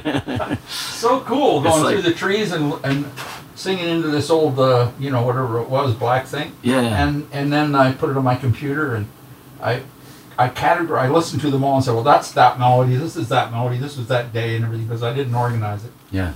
So I got it in there and then I put them all. And I listened to them and I said, shit, you know, might be something here. I can Yeah. They're all here. They Oh, came, all these melodies. Where did this shit come from, man? I'm telling you, man, It's that's like the antennas. It's like antennas, and and and if you're lucky to have a little tiny, little silver antenna for a minute in your life to just pick up a, a frequency like amazing. that, Yeah, you know. It's amazing. tuned Magic. in, You know, all we have to do is be there. Yeah, yeah. You can't ever ignore it for a second. Yeah. It comes, you're there. That's That's right. your boss. That's Yeah. true. Yeah. That's the muse. You gotta Yeah. go with it. So, And it goes fast. yes. Oh, yeah. If you don't goes, catch it's it, gone. it's gone. You know, and it's gone Yeah. too. There's you know so many times where you woke up in the middle of the night and, and played something and I'll remember that. Go back to sleep. I'll remember that. And nope. Never happens. No, you gotta jot. You gotta do some, uh, uh, you know, some kind of sound. Yes. So I did that, and I wrote. The, I, I I had this combination and stuff, and I I was listening to it on the computer, and it was like not this last moon, but the moon before that, right on the moon. I wrote eight songs in two days. Oh, great. All the lyrics going crazy, That's, and, and it was cool. And I ended up looking at them on the computer, which I after I spell corrected everything, which is a mess, and I did it, and then and I haven't changed a fucking word oh, great. or a punctuation mark or anything. Oh, great. Oh, that's so it was like a direct shot. It just came. I Oh, had no good. idea what was That's a good sign already. Yeah, Yeah, without yeah. hearing any of it, that's a good sign. Yeah. Yeah, I was going to send you this uh, track uh, the other day. I just got the mix done recently. This uh, song I thought might maybe you'd like. It's going to be on this record I'm putting out. Can I play you a second of it? Yeah. Ask yourself if you are happy, and then you cease to be. That's a tip from you to me. And it's worked for sure. I don't ask myself for nothing anymore.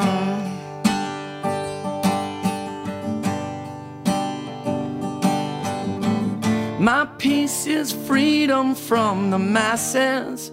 Cause the masses cannot see. That's a tip from them to me. And now I know for sure. I don't need nobody's help now anymore.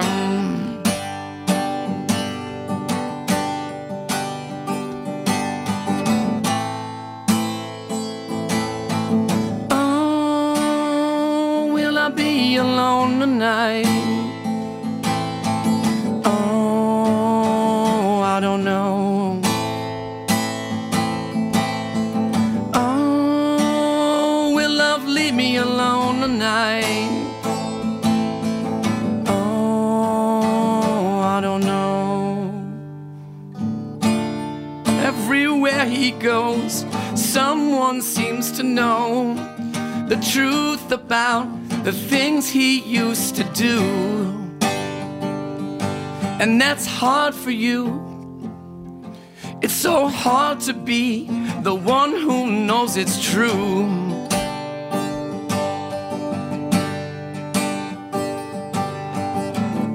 Walking through the park, my fingers clenching tight. Then I notice that I'm all alone tonight. And it's hard to tell for sure if I even need to think now anymore.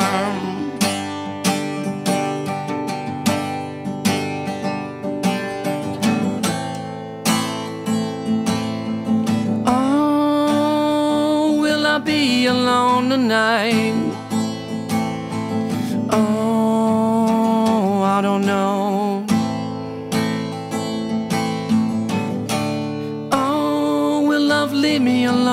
Tonight? Oh, I don't know. Cool. How'd you write it? Song. Thanks. How did how'd it come to pass? This was um uh as a quote uh, it's off of um, John Stuart Mill. I said, "Ask yourself if you're happy, and then you cease to be."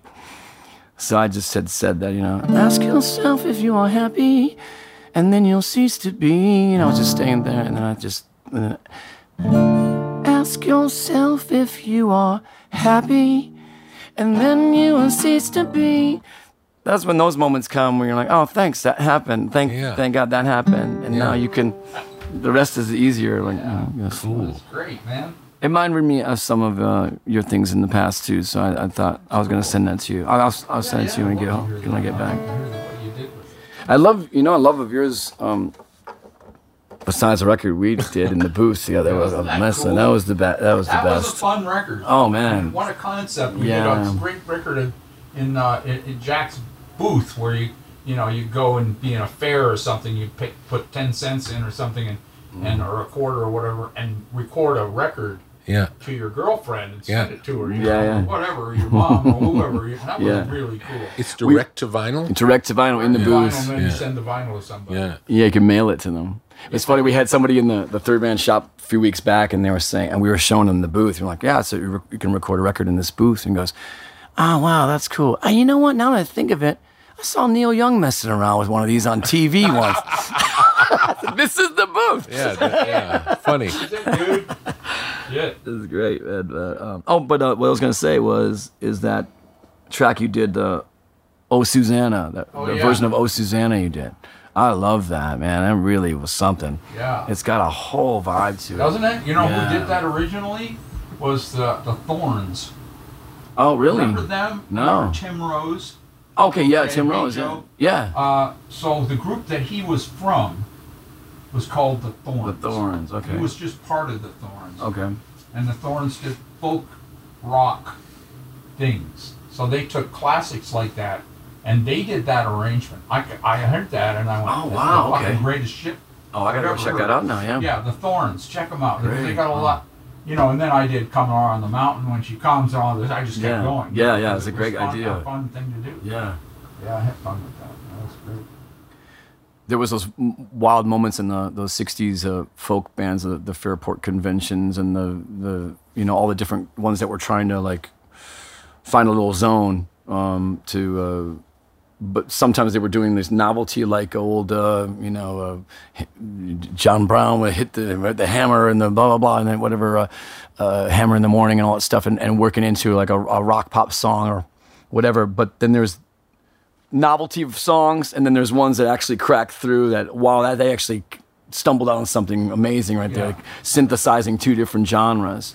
Cool stuff. That must have been wild, like when you, because you you were there with that uh, with Buffalo Springfield and those early moments of people embracing country and rock and roll and Yeah. blending them together. you know? yeah. Was it clear that the folk revival was a revival at the time?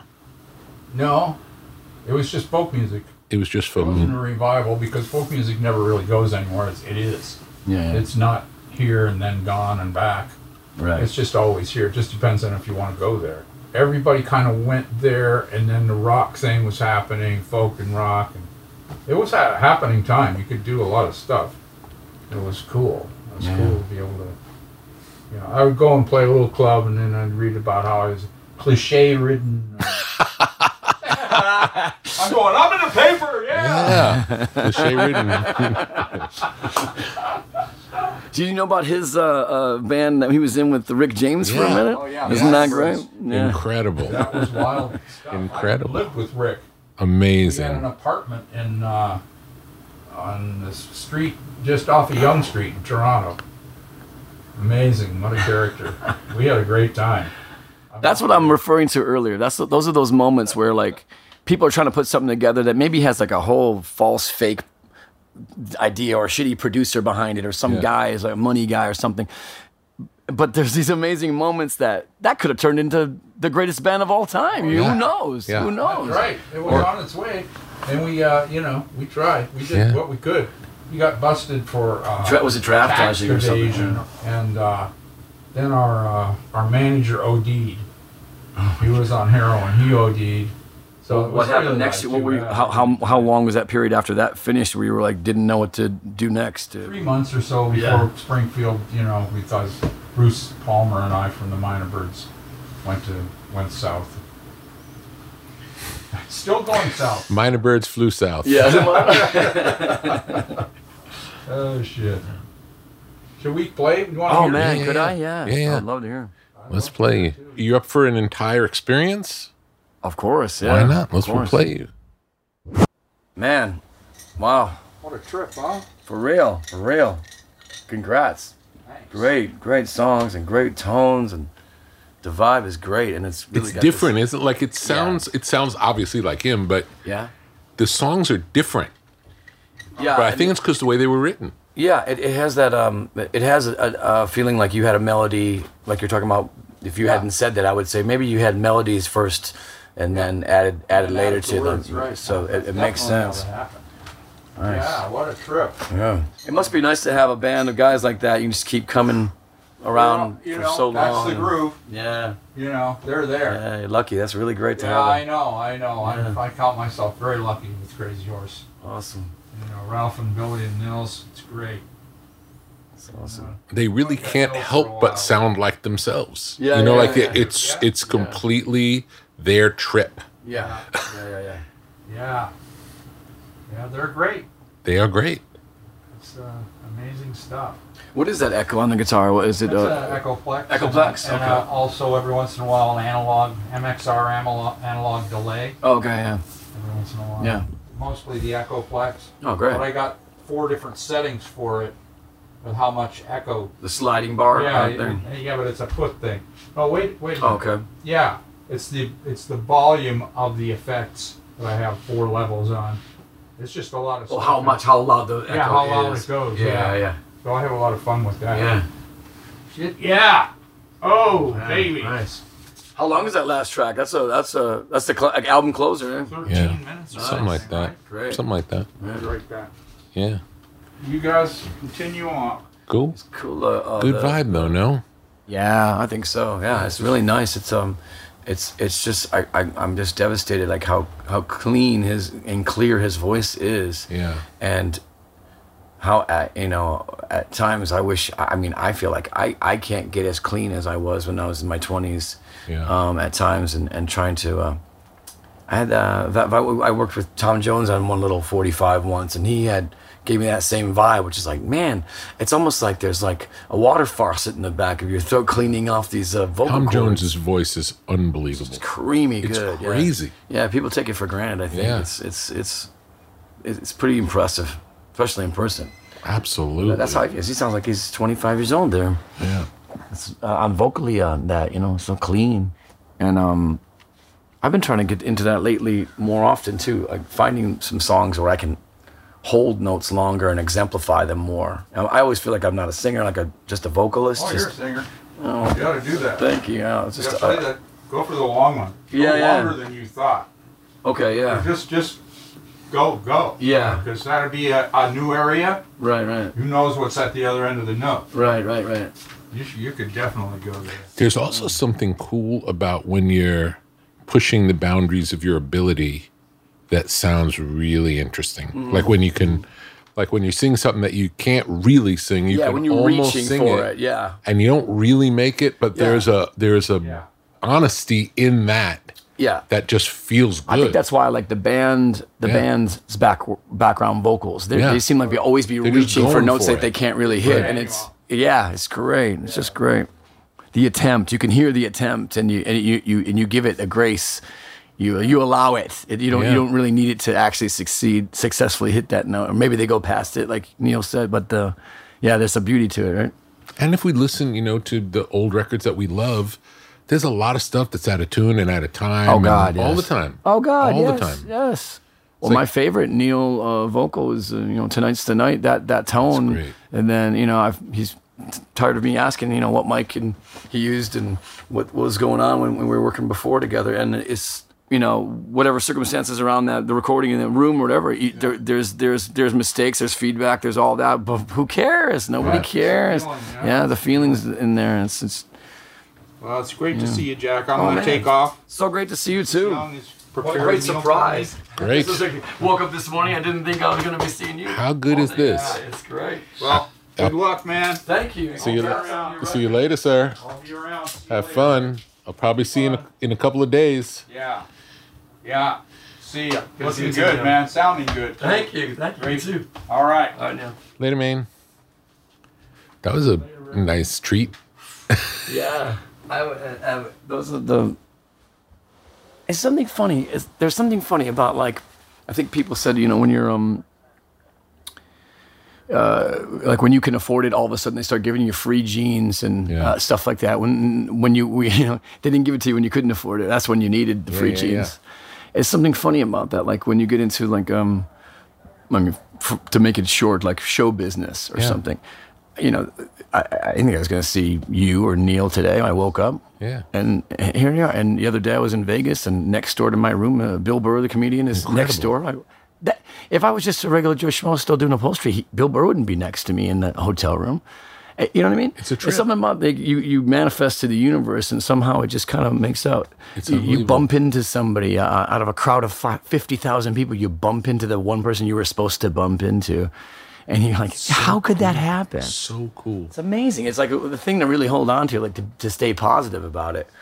You know, because Yeah. I, 'cause I also think that we manifest our fears. You know, we we put out what we're afraid of, and they happen. We Yes. make them happen Yes, because yes. we we stress on them so much. You know, our thoughts really have tremendous uh, power. Yeah. It well, hap- great, man. I'm glad you guys played that for me. That's that's a nice treat. Yeah. Tell me about um, how your approach to making music from the beginning Mm. to now. How has it changed over the course of your life? some of the stuff is um, I'm still making it as hard on myself as possible as I've always done. You know, trying to not take the easy way out, and you know, sitting in there when, when I start feeling like it's going well, either I'll either consciously or subconsciously I'll throw a monkey wrench in the works and and make it more difficult. Uh, I'm playing a bass part. Oh, I've never played fretless bass. Let's try that. That'll that'll be harder, and it is harder. And then uh, you know you try it, and then now I'm in a place. Now I'm if it's good, I can be proud of it because I know that it was a hard, more difficult challenge than it was to take the easier way out. So I still do that all the time. And some stuff you you realize, like I, these records I just made recently, that you get in there and like, oh wow, okay, I knew how to get that kick drum sound, and we did it. And I I bought that microphone, and I I own the studio, and we made it. And I bought the studio and bought that microphone so I could make that sound. Yeah. And there I did it. Wow, I actually did it. That whole thing worked. Yeah. And it's because I learned that mic works in when 1998, and in 2012 I learned that compressor worked. And thankfully, those things you you can hold on to those and you remember them, and they actually can work on a functional level. Like Yeah. a carpenter would say, "Yeah, that's the right saw, chop saw for the mm-hmm. two by four, table saw for the plywood, whatever." You these perfunctory things, and that applies to yeah, compression and EQ and these kind of things. Stuff I could care less about in the 90s and early 2000s. I didn't care about any. I don't want to know the name of that microphone. I don't even want. I like the shape of it. Don't even tell me the name. I used to be very much about that. But luckily, over time, I've held on to those, and they actually do work. So you feel, okay, that's good. At least, at least, if the songs are, is there a moment where there's no songs there, or I'm trying and there's nothing's coming out?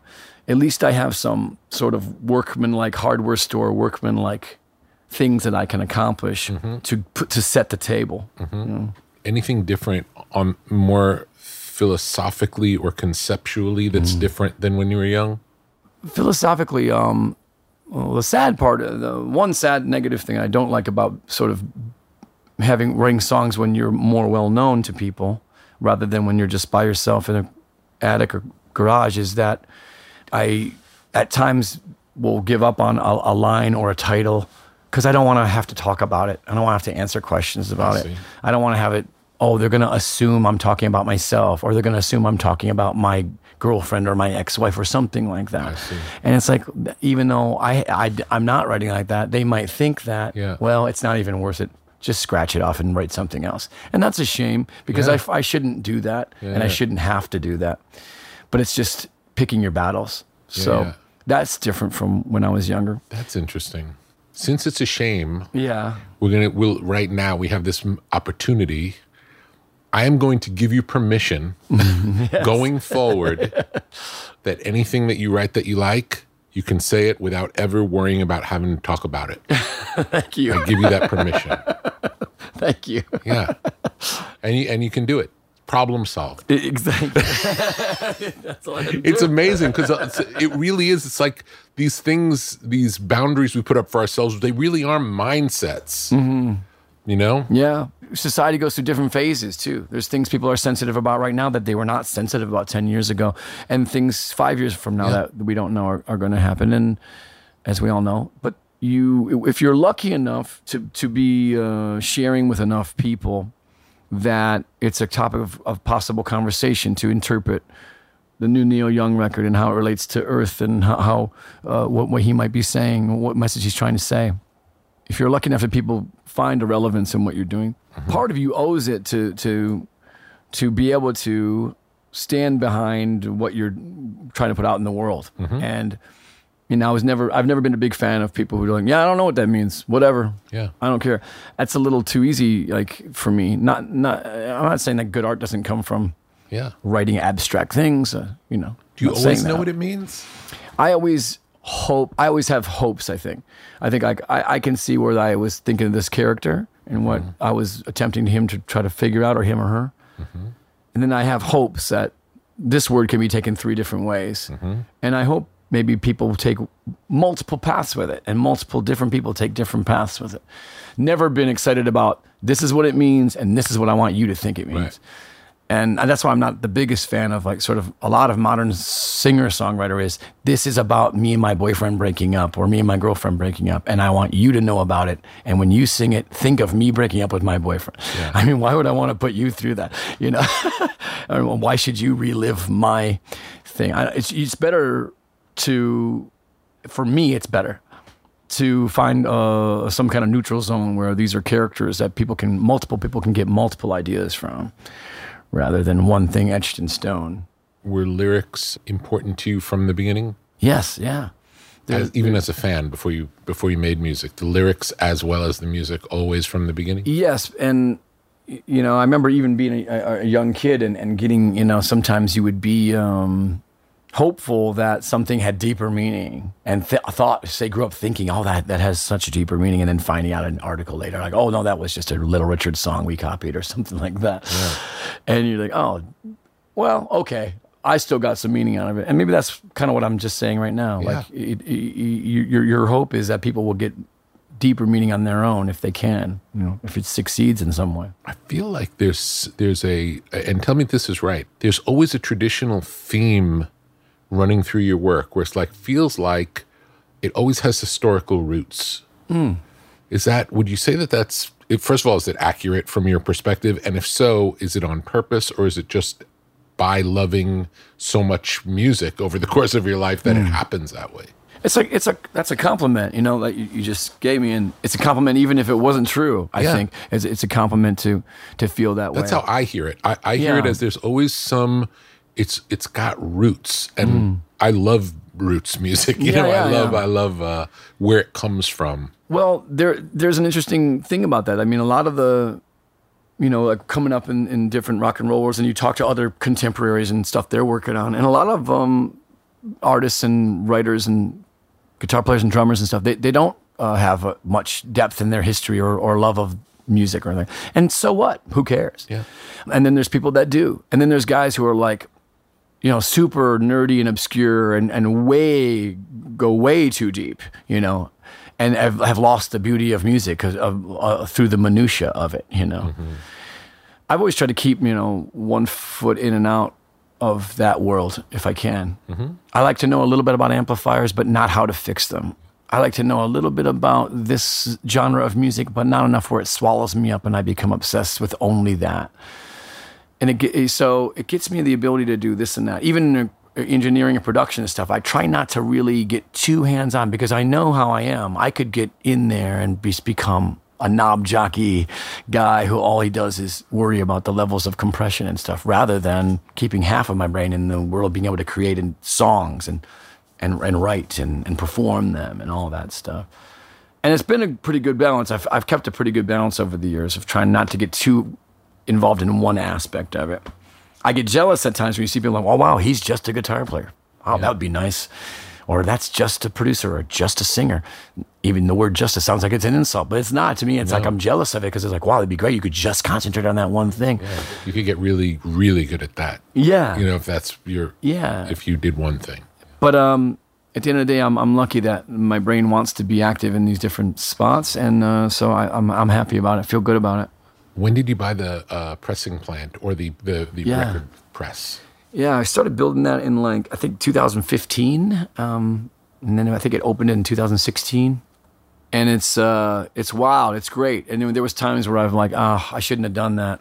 This is a lot of work and a lot of like boring economic and you know making widgets at a factory work and having lots of employees and insurance and all those things that are not that interesting to Tell me about the space. The space, and you have how many machines do you have? Um, yeah, I don't know the square footage, but it's pretty giant. It used to be like a parking structure. It used to be where they they they made Willys Jeeps. It was like Yeah, a Willys Jeeps kind of little assembly f- place, and um, we have eight manual machines, and I think now coming up on six automatic presses, and we can do about between five and eight thousand uh, records a day. There, Incredible, which is great. Yeah, incredible. and the wait period now is you know eight to ten months for for vinyl in the vinyl industry. Yeah. So you know, Third Man had a lot to do with uh, this vinyl resurgence, making this come to this fruition like this. And right now, we're in the mode of you know, sort of this year has been these last couple of years are like the Taylor Swifts and Paul McCartney's, and you know,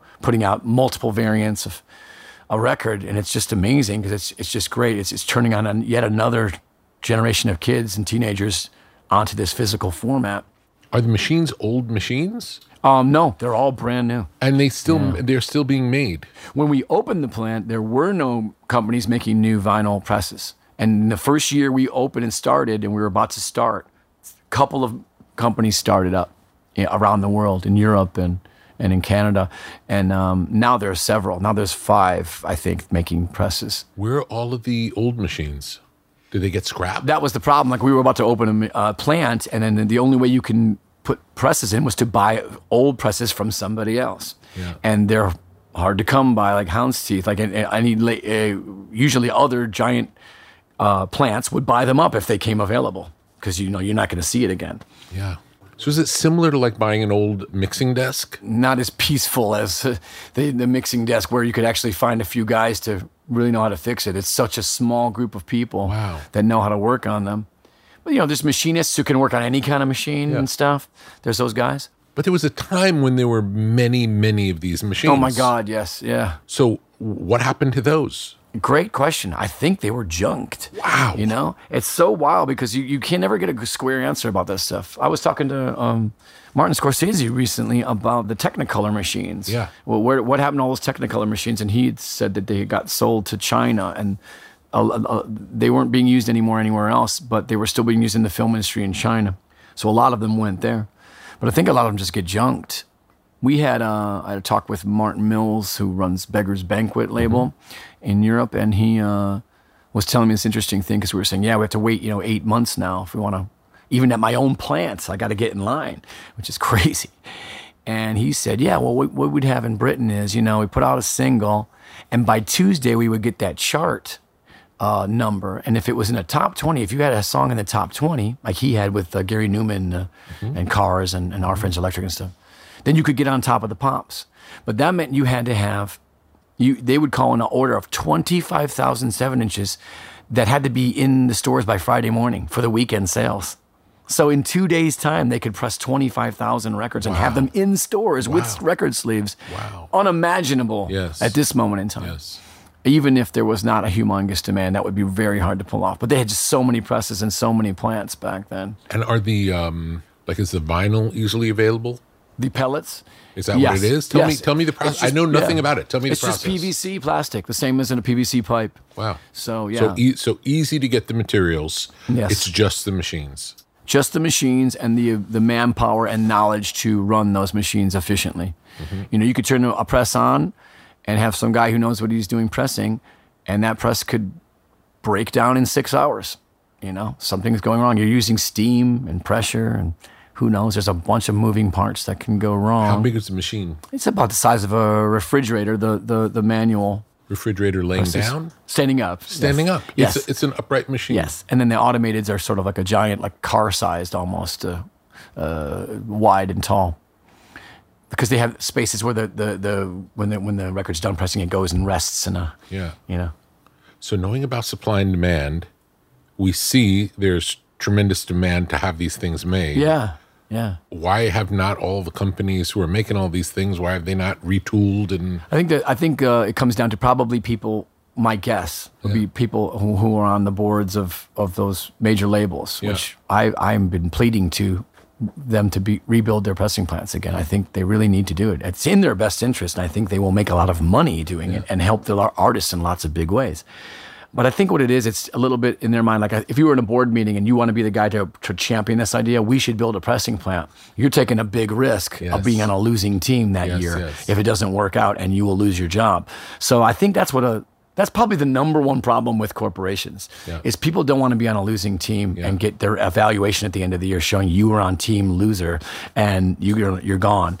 So a lot a lot of risks don't get taken. Luckily, like in a place like Third Man, where it's sort of like a sole proprietorship, yes? we do nothing but take risks all day long. Uh, everything we do is a bad business move. Yes. And in the end of the day, somehow it all makes sense, and we we pay the bills with it somehow. Based on that bad business move and based on it working now, is there no feeling that you can expand drastically and Yes. open up pressing plants all over the country and you do what they're not doing?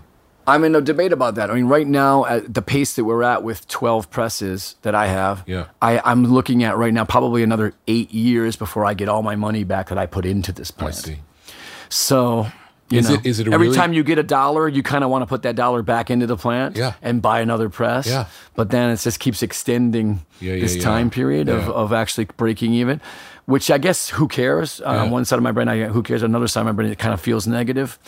But I think what a lot of people do is not what I'm doing, where I use my own money to fund all this stuff. Yes. They would really just get a lot of other investors, and I would just own 10% of the company or something, and they would all get the profits or something like that. But I don't think it's not that kind of a profitable business, you know, where we're selling pizza or T-shirts or something, where it's easy to sell to somebody. Yeah, this is But easy it's money. something that you're uh, an advocate for. It's different. It's, it's like it's got. Yeah. It's not. It's not. The beauty is it's not pizza. Do you know what I'm saying? Yeah, it's yeah, like uh. It's pretty. It's an interesting uh, possibility. Yeah. Interesting. I mean, it- I. I would, I, and I would like it. And I've also, I've thought about other things about maybe there's a, a secondary thing where I, I, I do that with investors Yeah. and build those plants under in a different company Yes. or a, different wing of Third Man Yes.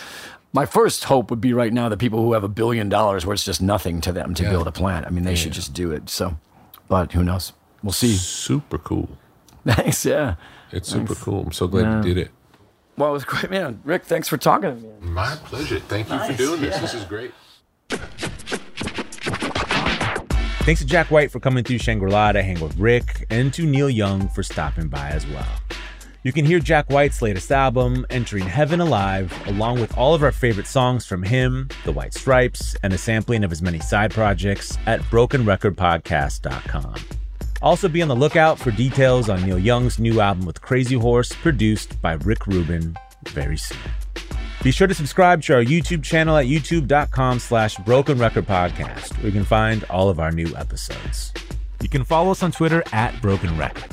Broken Record is produced with help from Leah Rose, Jason Gambrell, Ben Tolliday, Eric Sandler, and Jennifer Sanchez, with engineering help from Nick Chafin. Our executive producer is Mia Lobel. Broken Record is a production of Pushkin Industries. If you like this show and others from Pushkin, consider subscribing to Pushkin Plus. Pushkin Plus is a podcast subscription that offers bonus content and uninterrupted ad-free listening for $4.99 a month. Look for Pushkin Plus on Apple Podcast subscriptions. And if you like the show, please remember to share, rate, and review us on your podcast app. Our theme music's by Kenny Beats. I'm Justin Richmond. Musora is your access to online music lessons for guitar, piano, drums, and singing. This is your chance to reignite some old musical passions or pick up an instrument for the first time. Connect with more than 100 of the world's best teachers and musicians. You'll get seven days totally free to try it out, and then it's just $30 a month, less than a single private lesson. I mean, why do we do Broken Record? Not just because we love hearing from great musicians. We do it because we think that there is something beautiful about the appreciation of music. Don't you think we need more of that in our lives these days? That's the mission of Musora to inspire, educate, and connect musicians. Enjoy unlimited personal support, weekly live streams, student lesson plans. It's like having a personal music teacher, only much, much better. Just go to Musora.com, M U S O R A.com, to start a new musical journey today. The tradition of breaking tradition continues with the return of the unconventional awards from T Mobile for Business at Mobile World Congress. This is an event that celebrates innovators whose bold actions took their industries to new places. If that sounds like you and you're a T Mobile for Business customer, enter today. If you win, you'll be publicly honored among some of the most influential leaders in industry, and me, I'll be there too. Enter now at tmobile.com slash unconventional awards. See you there.